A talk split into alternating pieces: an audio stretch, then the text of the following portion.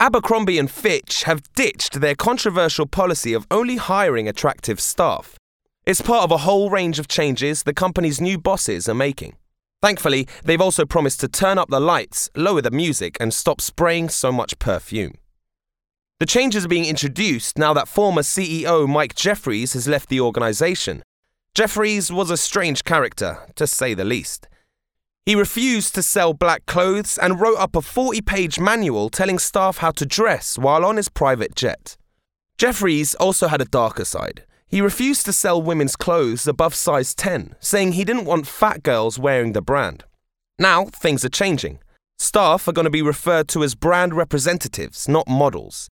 Yet, analysts say that while these changes are important, Abercrombie need to update their products if they want to stay relevant.